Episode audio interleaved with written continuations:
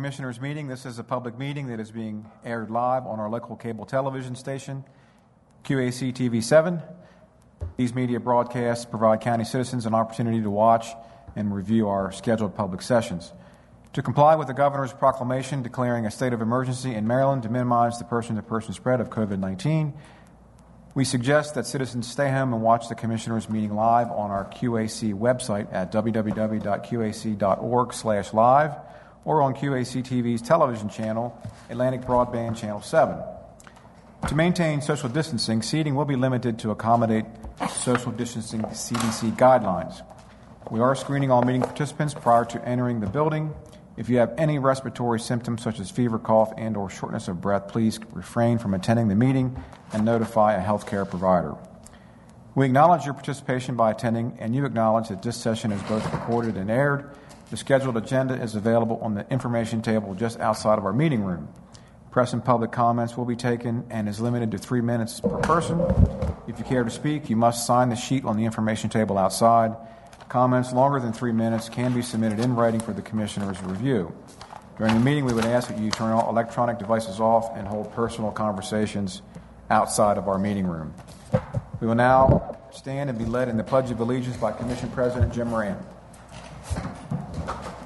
I pledge allegiance to the flag of the United States of America and to the republic for which it stands, one nation, under God, indivisible, with liberty and justice for all. We can stand for a moment of silence for the, our Constitution.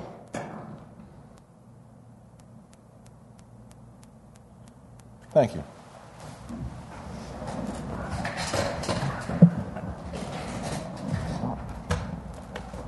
Okay, we just had a closed session under section 3 305B1 of the General Provision Article to discuss boards and commissions and personnel, and under section 3 305B7 of the article to consult with counsel.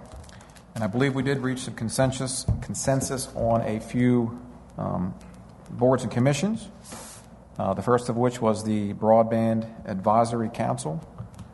Make a motion to appoint Edward Clower to the broadband industry position on the Broadband Advisory Council. Second. We have a motion and a second. Any discussion? Seeing none, all those in favor signify by saying aye. Aye. Opposed? So moved. Thank you, Commissioners. And the second one was the electrical examiners and supervisors. Make a motion to reappoint Harry Langway and Marty Running to the Electrical Supervisors Board. Second. We have a motion and a second. Any discussion on this appointment? Seeing none, all those in favor signify by saying aye. Aye. Opposed? So moved. All right, thank you, Commissioners. And lastly, we had the Planning Commission. Uh, you want me to make that mo- I'll make the motion. Uh, uh, I move to appoint uh, Kathy Diotis and Arthur Ebbesberger to a four-year term on the Planning Commission to begin immediately at the end, at to begin immediately and end December 31st, 2024. Second. We have a motion and a second on these appointments. Any discussion? Seeing none, all those in favor signify by saying aye. Aye. Aye. Opposed? So moved. Thank you, Commissioners. We also talked about filling four part time positions at our Blue Heron Golf Course uh, for golf cart attendants. We have several folks that are going back to school this fall, and we're going to need those contractual workers to maintain the operations at the golf course. Could I get a motion on that, please? Um, uh, make a motion that we approve the four part-time positions um, for the golf course, and then also considering, I guess it doesn't have to be part of the motion, staying open. No, that doesn't. Okay. No. We have a motion and a second. Any discussion? Seeing none, all those in favor signify by saying aye. Aye. Opposed? Thank you very much. But I think in the discussion, let's point out that trying to get extended hours there. Correct. In response to some Yeah, public uh, I'll just do that around demand. Yeah. Gotcha. Well, to the real hours, really. Okay, Commissioners, thank you. That brings us to the approval of today's agenda. Today's meeting, July 28th, 2020. Um, we'd like to approve the agenda and the regular and closed session minutes from your July 14th meeting. They were all distributed electronically for your review. Are there any additions or corrections?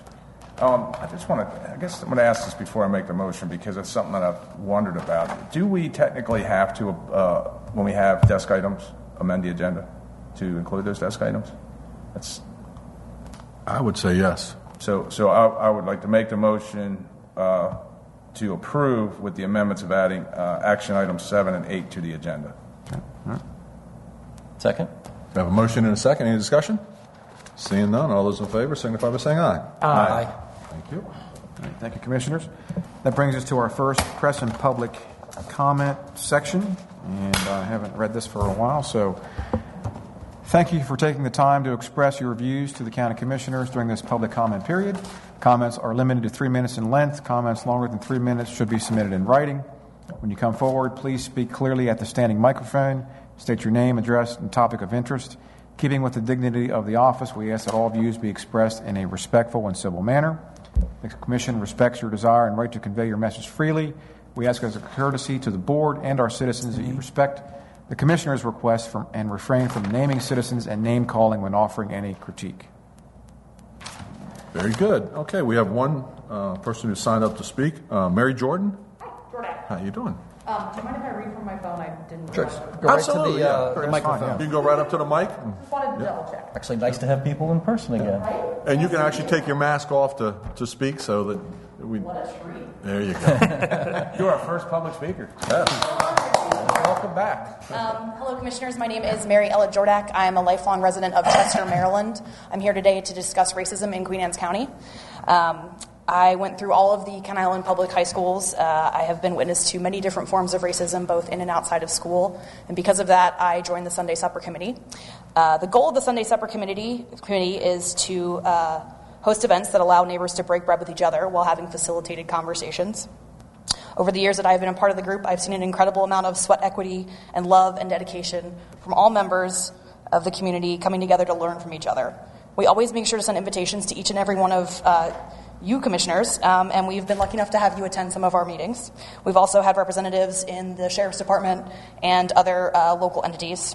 Uh, we began a petition in early July in response to a coordinated campaign of misinformation directed at our school superintendent, Dr. Andrea Kane, as well as other black community members um, uh, after the affirmation in an email that Black Lives do matter, uh, and to host a voluntary discussion, much like the ones that the Sunday Supper Committee holds.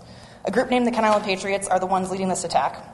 As just a few, as just a few minutes ago, there are about 2,426 signatures asking for the county commissioners um, to renounce racism in the county, or to address the fact that there is racism in the county, to support Dr. Kane and the Board of Education's efforts in addressing racism, and yeah. And so we would like to ask you guys to reflect on the petition that has been emailed to you. Thank you. Thank you. Thank you. Okay, would anybody else like to speak? I'm, I'm here. Okay, all right, very good. That's fine. All right. No? Okay, then we'll close press and public comment. Thank you. Thank you. All right, Commissioners, if you want to turn to tab number three for our new business this evening, we have um, eight items for your consideration tonight. Uh, a lot of these are from um, Michael Clark, so he is here this evening, our Chief of Housing and Community Family Services. First one, first item, uh, item one on page one is a CDBG emergency rental assistance and quarantine sheltering grant agreements. Uh, the first one is for emergency rental assistance uh, valued at $80,000 to provide uh, rental assistance to Queen Anne's County households. And the second one is a for quarantine sheltering, a $10,000 value to pay for necessary sheltering at hotels for low and moderate income uh, citizens. So, can I get a motion there? I move to approve and sign the CV 1 8 Emergency Rental Assistance and Quarantine Sheltering Grant Agreement and Program Forms. Second? We have a motion and a second. Any discussion? Seeing none, all those in favor signify by saying aye. Aye. Aye. Aye. Opposed? So moved. That was easy, Mike. Okay, Commissioners, uh, item two on page 36, and it's a pretty thick portion of the book, but it's uh, a series of resolutions to place property liens uh, for nuisance violations, vegetation higher than 12 inches. So we have a host of those. I move to approve Resolution 2017 through 2023 to place a lien on each of the properties listed in the County Zoning Administrator's Memorandum dated July 28, 2020 for nuisance violations. And there are Second. numerous. We have a motion and a second. Any discussion on this item? Hey, Todd, do we know, are, the, are a lot of these, are these vacant homes? I mean, with COVID, people were home a lot. I would expect that they got their grass cut. I mean, are these, Some of these are repeats. Like there's Well, one property's been in front of us before. yeah, I mean, but, but, I mean, is there a way to know whether these are vacant homes? I mean, I'm looking at some of them, they obviously look like they are, but. Yeah, I, I don't have that information here. We can, we can certainly uh, try to track that down on future Let me ask you, and so let me ask you this: even if they're not vacant, I- I- I Well, that's my point. If they're not vacant, people have been on stay-at-home orders for three months, you can at least cut the grass. I mean, Well, they're getting billed for it, so one way or the other, they I got know, but I, or not I doesn't don't really know. matter, right? They're, they're, they're, they're going to You could have plucked it with a tweezer as long as we've been out with COVID, so I'm just, Okay. Ooh, there's a Corvette. Uh, so, There's a Corvette. don't trust Steve. Okay, so we're talking about approving resolution 20-17 through 20-23 to place a lien on each of the properties listed in the county zoning administrator's memorandum dated July 28, 2020 for nuisance violations. All those in favor signify by saying aye. Aye. aye. Opposed? So moved. All right, thank you, Commissioners. Item three is a memorandum and a letter uh, from Maryland Environmental Service to the town of Sudlersville.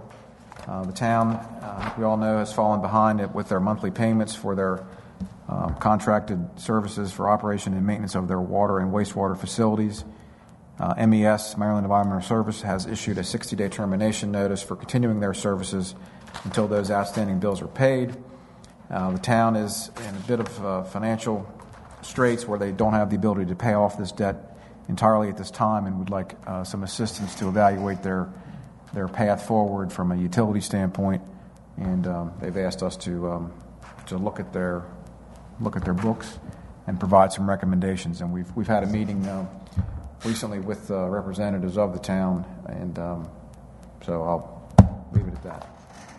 Well, you need a motion first, right? I, I think that ought to be amended to be financial slash legal review so that we wind up covering everything that needs. Let Chris. Make the Chris motion. Frame it up. Make the motion. I move to assist the town of Sudlersville with a financial slash legal review and the development of a plan to return their public utility system to solvency. Excellent. There you go.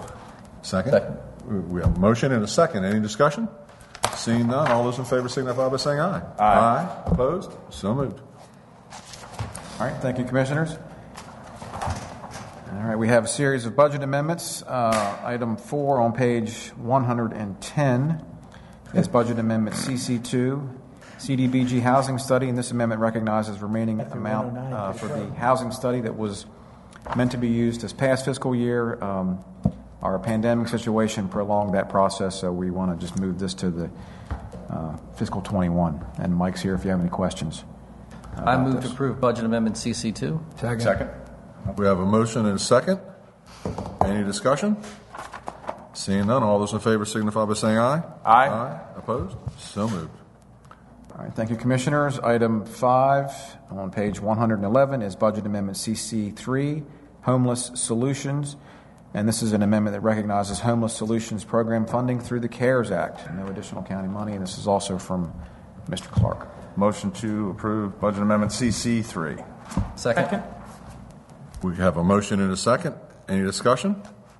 Seeing none, all those in favor signify by saying aye. Aye. Aye. Opposed? So moved. All right, thank you, Commissioners. Item number six on page 112, Budget Amendment CC4, Moderately Priced Housing, and this amendment recognizes revenue the final installment for the MPDU fee in lieu of agreement for the Gibson's Grant Community, as well as increasing the number of loans that are made available to first-time home buyers. Motion to approve Budget Amendment CC4. Second. Motion and a second. Any discussion on this item? Seeing none, all those in favor signify by saying aye. Aye. Opposed? So moved. All right, thank you, Commissioners. And Jim, while Mike's here before we- before he leaves, I just want to recognize Mike publicly because he's done an outstanding job. We have a lot of grants, a lot of amendments, and CARES is uh, Act grants, and Mike's done a good job administering those. Actually, I want to bring him up because I got Yes. a question Sure, for him. okay, I, right. I actually have a question about this, the uh, rental assistance program, and I've been reading about about that. Go ahead. the I know like the, there's a federal level of it. I've seen where there's a state level of it, and I've also seen where we're going to have it here at the county. Now, just for everybody out there, obviously right now evictions are off the table until the state of emergency is gone. So, what, will this rental assistance kick in post state of emergency, or are they going to like supplement now? I'm just curious because when people ask, I want to know Right. what the ins and outs of it are. Well, uh, the first thing I'll say is that when people ask, is um, every situation's different. Everybody, because based on their income, et cetera, how much they owe back rent, where the, you know. So we're happy to take their phone call, talk about their situation, fill it out, and because we have multiple types of funding sources that we can try to fit with what their specific needs are. In regards to this money kind of coming from federal, state, local, um, we have. Um, when I was preparing and my staff was helping me prepare, I have like just notes on like five different grants that we're working on to help with homeless assistance. Some of it serves different types of people, all the way up to 80% of the median income. So when you hear this federal, state, a lot of that is the feds are paying the state. It's going to the State Department of Housing Community Development. They're awarding it out in grants. One of those grants was the one you approved you know, when you said that was easy, that was one of the that was that was actually federal money that you were approving to accept in Queen Anne's County. That specific grant allowed us to typically when we help people that are about to be evicted, um, we help them um, mostly up to 50 to 50 percent of median income. This allows us to take that up to the next step of, of 80 percent of median income. And as I, I mean, I feel, and probably you have seen this too, is that when folks, um, oftentimes when these types of situations hit, it, it moves up a level in your in your income stream who gets affected by these things. So mm-hmm. we're, we're happy to be able to take that up to 80 percent. And then the next question to dovetail right with that. Now it's calling it rental assistance. Is it any? Is there any mortgage side assistance? Because I've been asked that question. Well- is it strictly rental. Well, we originally had put in the CARES grant for mortgage assistance, but as we did more research, we found that a lot of the private mortgage Mortgage companies companies were it. kind of adding it onto the back end and providing that. So we kind of let the private market take that because Okay. I think they were doing a pretty good job with it, and it seemed like people were happy with that. Hmm. Okay. Thank you. Thank you. Appreciate it. Thank you, Mike. Great work, Mike. Yep. All right, thanks, Mike. Okay, Commissioners, um, we have uh, desk item, desk item number one, item number seven, and this is a draft letter uh, that we wrote to Governor Hogan asking for his um, support, continued support to allow Maryland jurisdictions to control um, restrictions for restaurants and other COVID-related uh, activities at the local level. And um, I reviewed this with Dr. Ciotola. He is fine with taking that approach going forward. So if you have any amendments or So the genesis of this was last week, um, leading up to the governor's uh, press conference. There was a lot of concern amongst the rural counties, and, and being on the rural county coalition, I got a lot of calls from some of our colleagues in the other counties, worried about the fact that the big counties had drafted this combined letter to the governor asking for additional shutdowns and things like that at the state level. So we're trying to preempt that by saying, look, it, you know, the big counties, they've taken additional steps. If they want to take them, that's fine. But we as the rural counties want to continue to have our own local autonomy on the steps we take here, working with our health officers for our restaurants and that kind of thing. So this is just, most of the rural counties are sending one out to the governor in support of him supporting us after the press conference, because that's basically what came out of the press conference is that he's in favor of leaving that local control in place. So. Okay. I move to sign the letter to the Governor Hogan to no rollback uh, of restrictions. Second. We have a motion and a second. Any other discussion? Seeing none, all those in favor signify by saying aye. Aye. aye Opposed? So moved. Thank you, Commissioners. Our last item tonight is desk item two, or action item number eight. And this is an amended lease agreement between us and State Highway Administration for the leased area that we have for parking primarily under the Canton Bridge. This was originally um, um, signed in 1992 when that project started. Uh, what this lease amendment does, it, it, it takes, it takes out two small parcels that are going to be potentially sold to a local developer for a parking area. It doesn't really Im- impact um, our ability to use the facility, use the areas that we've constructed. So um, this is here for your consideration for a 25 year period going forward. I move to execute the lease amendment. Second. We have a motion and a second. Any discussion? Just a question. What does the word small mean? I have no idea what these are. These like little teeny blocks under the road, or what are they? What, what, what, what word? The word small. It says they were too small. There's, there's a, Yeah, well, there's a actually a drawing on it. Yeah, there's a map in the uh, packet there in your desk item, Commissioner, but it's about uh, 0.14 acres total. yeah, no, I just in those that's two areas. small. It's a small sliver Yeah. of property, and um, Yeah. we brought this forward because this has to go to the State Board of Public Works, I believe, next month, and we were kind of under a time crunch Yep. to get this finished in time. Um, SHA's been working with uh, with us and um, and get to get this processed here for the last several months. So it's been a, been a bit of a time Okay, so, time drag on this one. so we are uh, moving to execute the lease agreement. Any other discussion? Seeing none, all those in favor signify by saying aye. Aye. Aye. Opposed? So moved. All right, thank you, Commissioners. That is all of our action items for this evening. We can uh, move into our presentation for this evening, our feature event. Mr. Pat Thompson can come on up and talk about Resolution 2024, refunding by the Maryland Environmental Service of its revenue bonds for the Midshore 2 Regional Landfill. I don't Patrick? have a presentation, but this is just, uh, they're refunding some bonds. Uh, MES is to take advantage of the current low interest rates. So all the, all the counties are joining in to, uh, to approve the refunding. Okay. Refunding sounds like a good word. Refinance. This is something all the counties do, all the midshore counties have to do a similar resolution to do this so the that they can so. proceed with this, and it saves us all some, some money on the uh, cost of the landfill.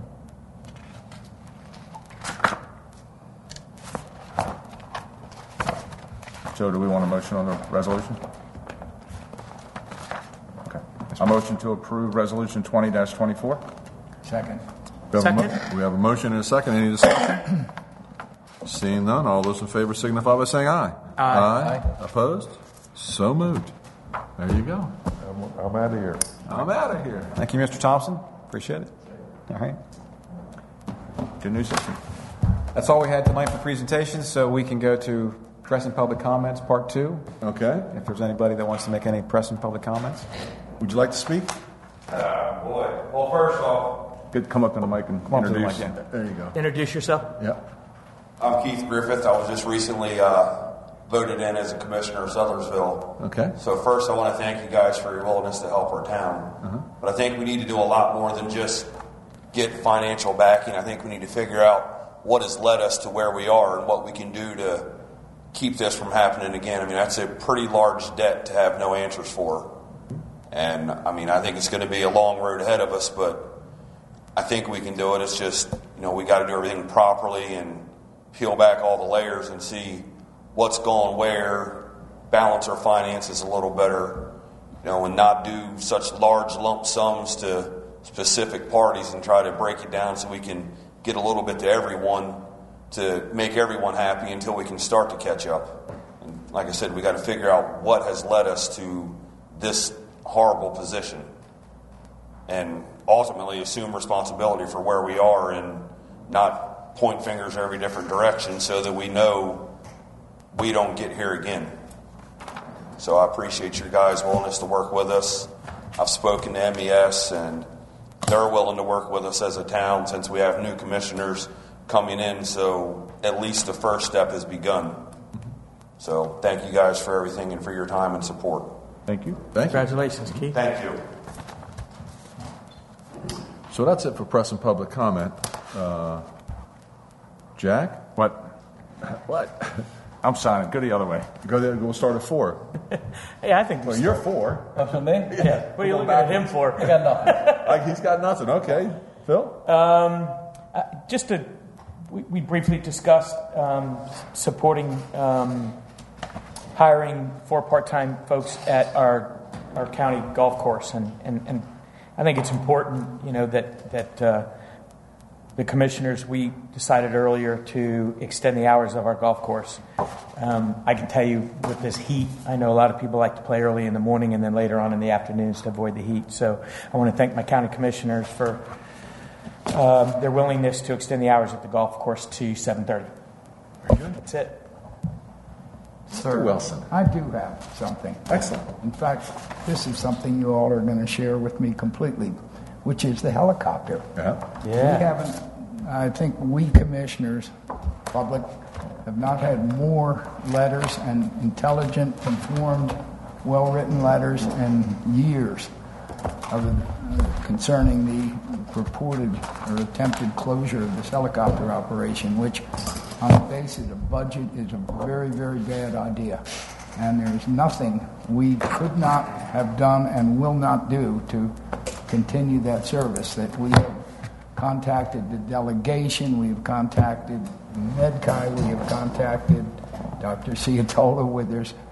We, you know, you can elaborate on this further, but it's a thing of utmost interest to our emergency service that we have this continued Trooper 6 operation moving out of Easton because were it to close, it would transfer the operation to either Salisbury or Martin State. And Martin State is very busy now, and it's no use calling for a helicopter that's on another mission. We don't want to be in a competitive game with that helicopter. Salisbury is a long flight.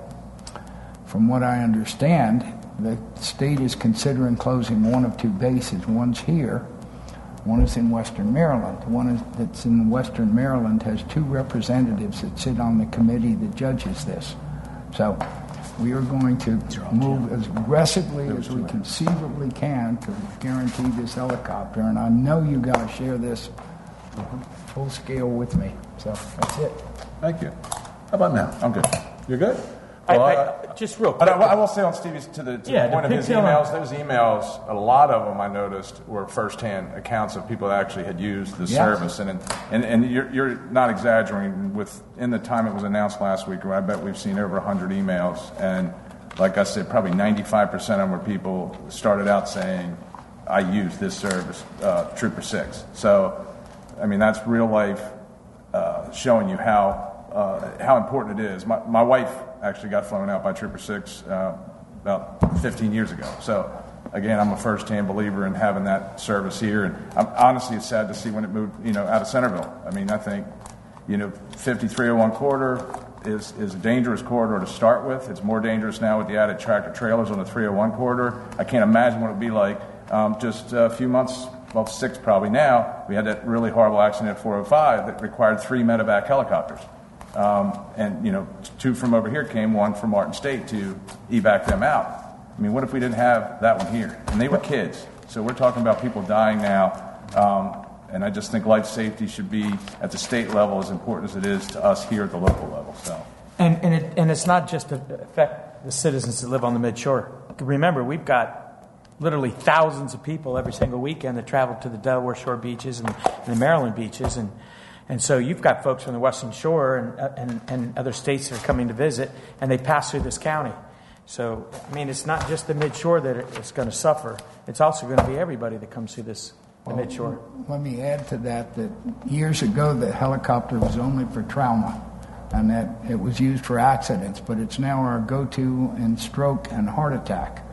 And so when something is super urgent, and given the Bay Bridge traffic and the messes we have with traffic in this county, the idea that the state would consider closing this is objectionable to the extreme. It's reckless. Absolutely. Well, as, as someone that can walk to the helicopter pad at the hospital there at Nesbitt, you know, uh, yesterday when I was taking the grandchildren home, Trooper Six landed, picked somebody up. Yeah. So I'm sure they're very thankful that it was still flying there. So you're absolutely right on that. Uh, I want to talk about uh, COVID 19. And I want to talk about us as commissioners putting some sort of policy out there for what's going on with our businesses. Uh, I, I think there's a lot of mixed messages. I think that uh, you know we, we have the the what I see as an issue is, uh, and I'm going to just use the Narrows because that that gets the most attention uh, here in Queen Anne's County, with you know somebody testing positive and a business shutting down from, for three to four days, fogging the entire business. And as far as I know, restaurants are the only place that does that.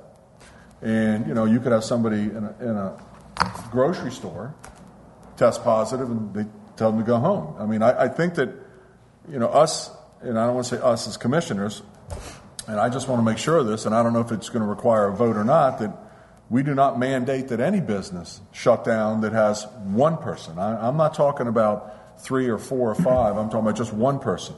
You know, be that a server, be that a, a uh, you know, a cook or a hostess, whatever the case may be.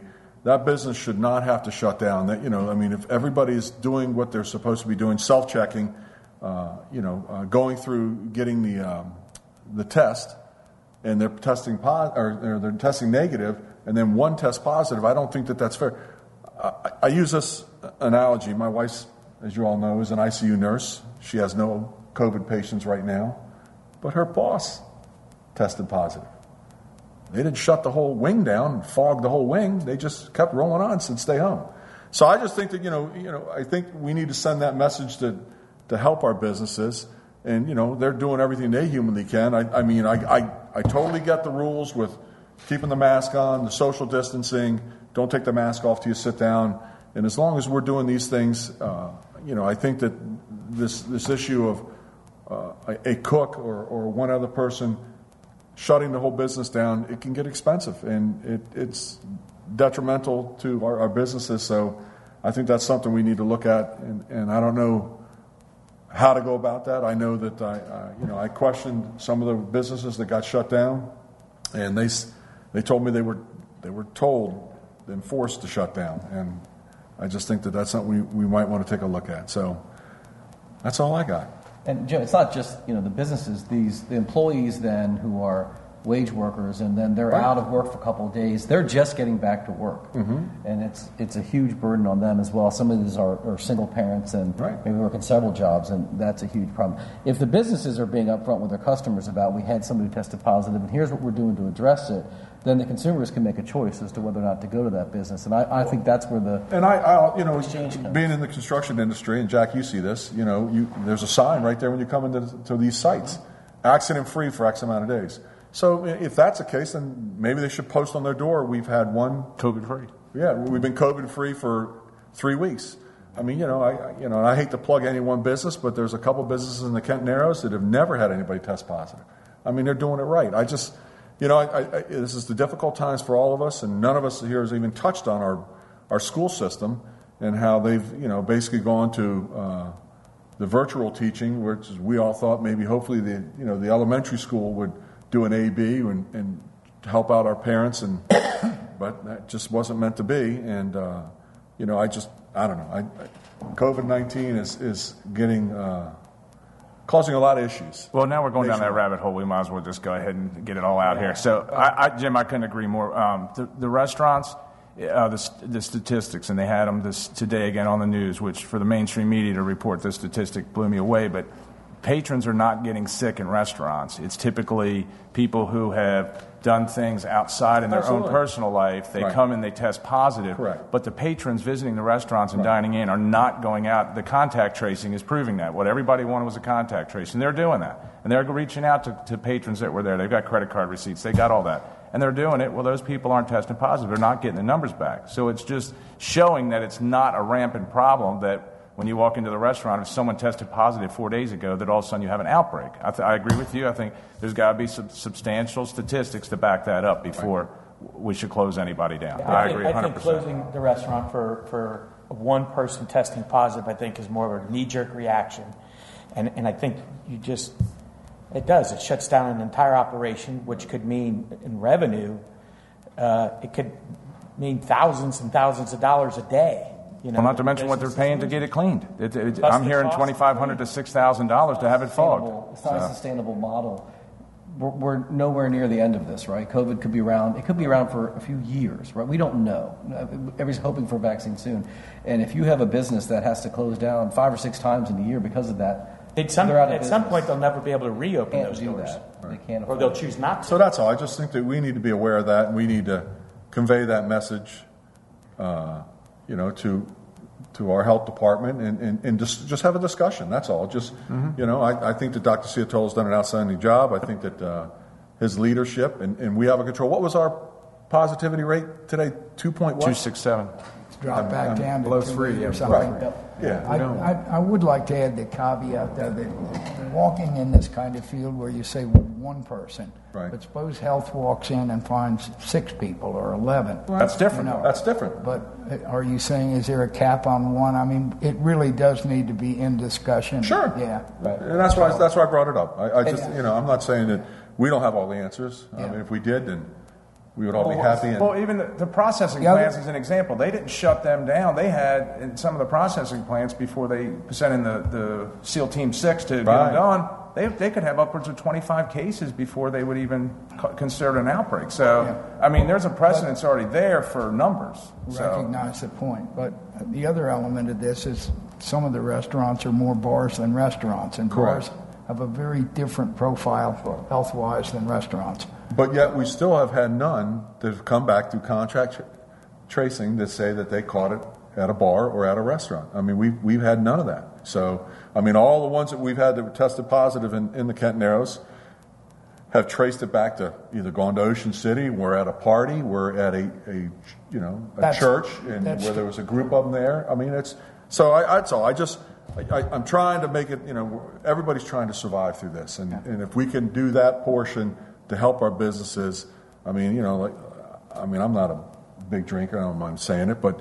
I mean, the the Big Owl. I mean, that's that's been closed now for almost a month, and I don't think they're going to open for another month just because they don't want to deal with this. Yeah. Uh, and you know that's that's a shame because there's people that work there that aren't getting any income. So, you know, and you know, I don't know. So, you know, But- we're all getting calls, calls and conversations too from, like I said, the, you know, the Board of Education, and that's, you know, we've had this. Chris and I've had. Get, this I'll finish up on the one more point on the bars, and then we can go to the Board of Ed. Sure. Got some stuff. But uh, again, but I also want to encourage our business owners too, and, and I know they, to the best of their ability, they tried to maintain what we're setting out as the guidelines and that kind of thing. And I understand, you know, you can only go so far. People, you have people that are going to be stupid and do stupid things. It happens every day in every world. So, uh, but I give credit to our uh, restaurant owners and all that. The bars specifically. You go into the bars, and it's not the typical bars. You don't have bar stools on top of each other. Every, every one I've been to that I've seen, they have the six foot distancing between groups and that kind of thing. So they're doing the right thing. But you're going to have people that are going to buck the system. They're not going to want to participate in, in the social distancing and, and the masks and that kind of thing. Well, I, I, you know, I, I think we support the businesses, and if they want to enforce that, then we should support them when they enforce that as well. Because I've heard instances where people from out of county have uh, Oh, yeah. approached servers, they've approached bouncers, and said some expletives about Oh, yeah. the masks and all that. And I, I think at that point, we should be backing up our businesses with the help to say, uh, yeah, you can do that, but you're not doing it here. Um, so take yourself and leave, and we're not going to serve you. And I think we should back them up on that because they shouldn't be left alone to have to fight that battle with everything else they're doing. Well, we see that problem now. Is there, there's a huge influx, like there was at the beaches. There's a huge influx from Western Shore, you know, counties that are coming here to, to, for the restaurants and, and, and for you know the opportunity to do that. So, you know, that's that's that's a curse. But again, I think they're doing a great job. But uh, getting back to the, our, Let me, our- let me just add one thing on the restaurants because I, I forgot to mention this earlier. I mean, Jack and I participated in a call this week with, uh, or last week with Dr. Steve Toll and some other people from the county to get together some enhanced best practices for these businesses of things that they can do so that if they do have an employee who tests positive, it's easier to sort of isolate those who they were working with so that the business can continue on, but we're still monitoring the safety. And so they're looking at what some businesses are doing successfully uh, with more rigorous cleaning procedures or having employees working cohort shifts, so it's the same employees working together so that if someone in shift A is test positive, you know you could bring shift B in because they weren't working with them or exposed to them. So we, we it, this is not just an economics issue that we're bringing up. We are looking at the safety aspect for the people. I don't want people to get the wrong impression, um, but we think that there's a way to do both. You know, to make sure that these businesses can survive and monitor safety. Now you can go on. Sorry about that. That's I all wanted to add that in. To the schools. Well, I'm just thinking, you know, we, we had the conversation of the private schools. You know, the the archdiocese uh, in, in Baltimore and in Washington, I believe, are, are everybody's going back to class, and that's because they are paid. The students pay, parents pay, so they're all going back full force. So it's going to be an interesting uh, little uh, lab study here to see what happens in these private schools with COVID 19. You know, and, and there's, I will tell you that it's been an explosion in enrollment also in these Mm-hmm. same situations. So I, I'm wondering what's going to happen to our enrollment here. You know, uh, we have our September count. I don't know how, you know, this is going to be interesting how this all, because as everybody knows, you know, the funding goes by the m- number of pupils, the, you know, the students that, that are in the system. So this all, it's, it's going to be uncharted territory we're going to be dealing with this, um, this coming fall when it comes to our student population and, and, and how they're being educated and how many are being educated. So, And I, I hear other parents are actually, maybe they don't have the resources for a private school, but they're pulling together and creating these homeschool groups, and they're taking their kids out of enrollment for that as well. Um, So- not everybody's going to have those resources, and you're going to have some real lags in education for, for some people. And that dynamic is going to play out uh, going forward in, in even more, uh, I guess, you're going to see more of an impact, not now, but next year. Because your school funding is typically based on your full time enrollment the previous year for your next budget year. Um, if that enrollment's down 300 students, just say, uh, which it could be, I mean, that's probably not a, a way off base. Um, that's $15,000 per student. You know, that's 4.5 million operational that comes out. And, you know, I've had parents call me up and say, why, don't the, why doesn't the county just give us the money and let us go get our students educated how we want? And, Yep. you know, it's a great question. It's taxpayer heard you say dollars. Look, I. I, I mean, I get it. But what people don't understand is those dollars are coming mandated from the state level. And one of my biggest fears, and we've seen it happen in our neighboring county here in Kent County, is the full time enrollment decreased, but unfortunately the commissioners were still held to the same maintenance of effort number, which made it look like they were spending a lot more per student. But the real the reality of it was they were spending the same amount of money for less students, so it just looked like more per student. Well, then they wound up closing schools and everything else, shifting people around and, and doing busing. And that's the, that's the reality that goes when you don't have the students and you're still paying the money. You know, the rubber's got to meet the road somewhere. And, this, this could be the time. I guess COVID's going to be the real test of the public education system in terms of how it's funded and how you educate kids. Because let's face it, I, I agree with Jim. We're, we're getting ready to go into something that's a much bigger experiment than even some of the research on the COVID cure right now. Is how, what's it going to look like a year from now with the schools? Because I'm in agreement with myself and Commissioner Corchiarino have had conversations.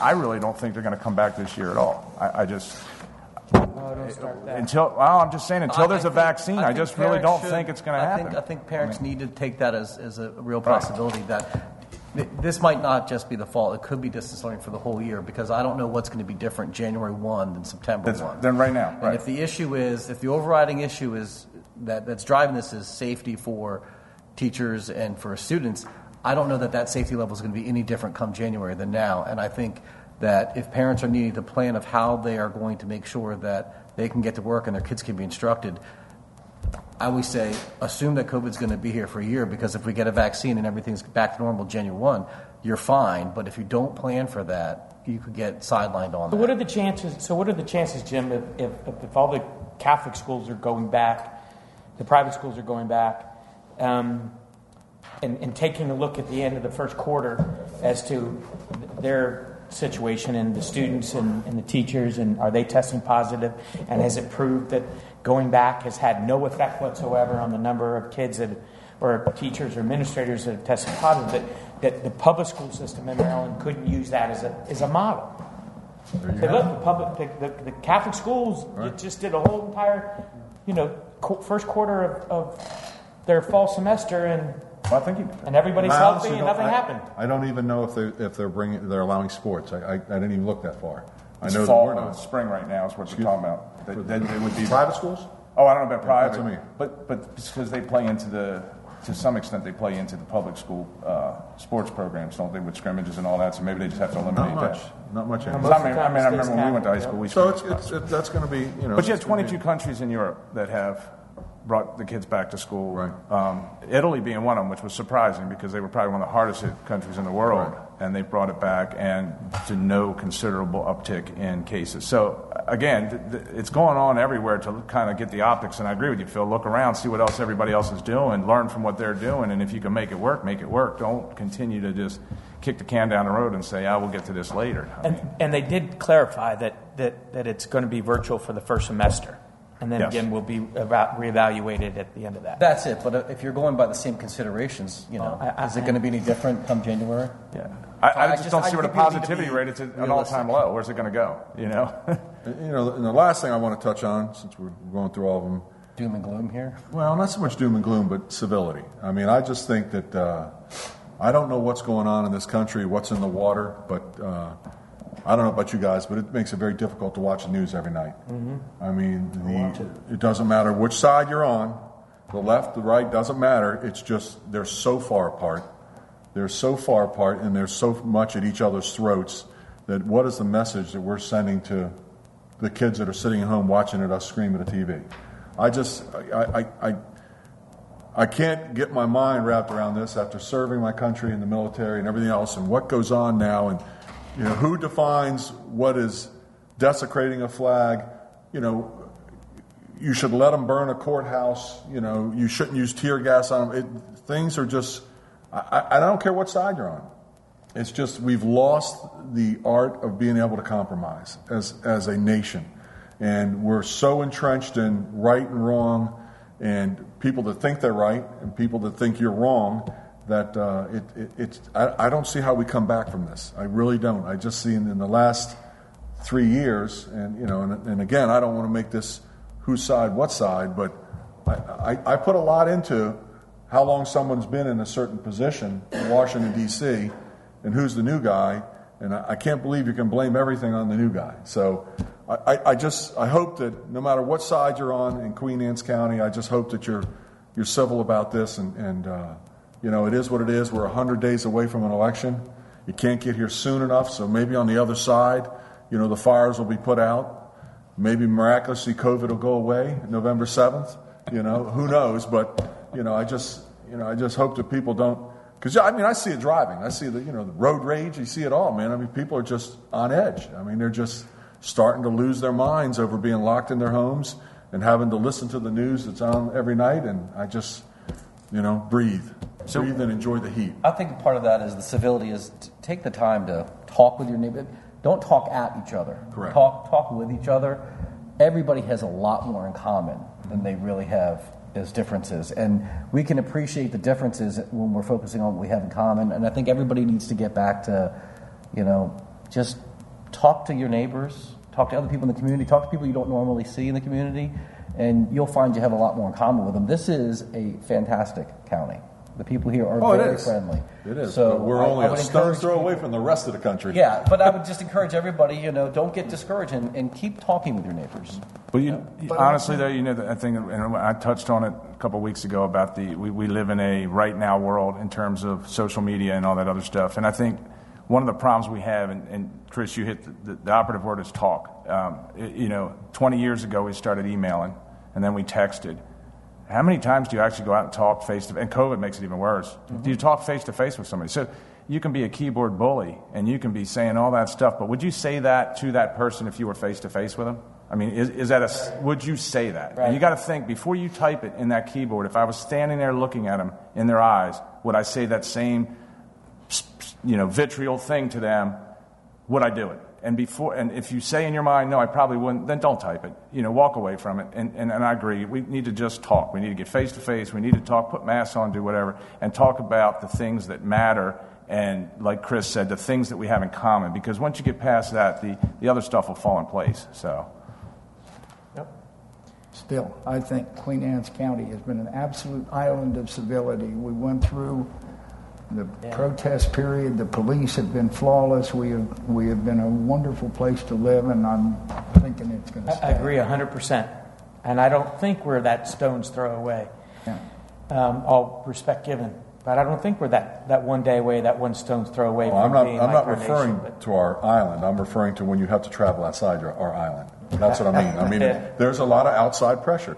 And I was talking to a realtor today and how Queen Anne's County is becoming a very hot market because people want to leave the cities. They want to get away. Yeah. You know, they want to get here. So, I mean, that's, that's all. I just, you know, and we I- just we just don't need that starting. Our own little Xanadu here in Queen Anne's County. I- you Don't know, create something that's this not city here. thing is, is, is going to change America because there's no way that vaccines are going to get distributed this winter or it's going to be a full year cycle before anything could happen if it does.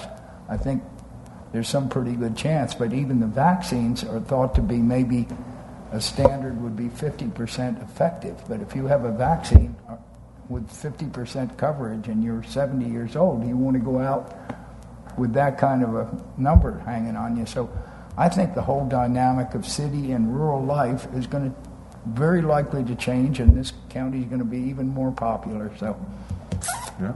No disagreement there. Make a motion that we adjourn. Second.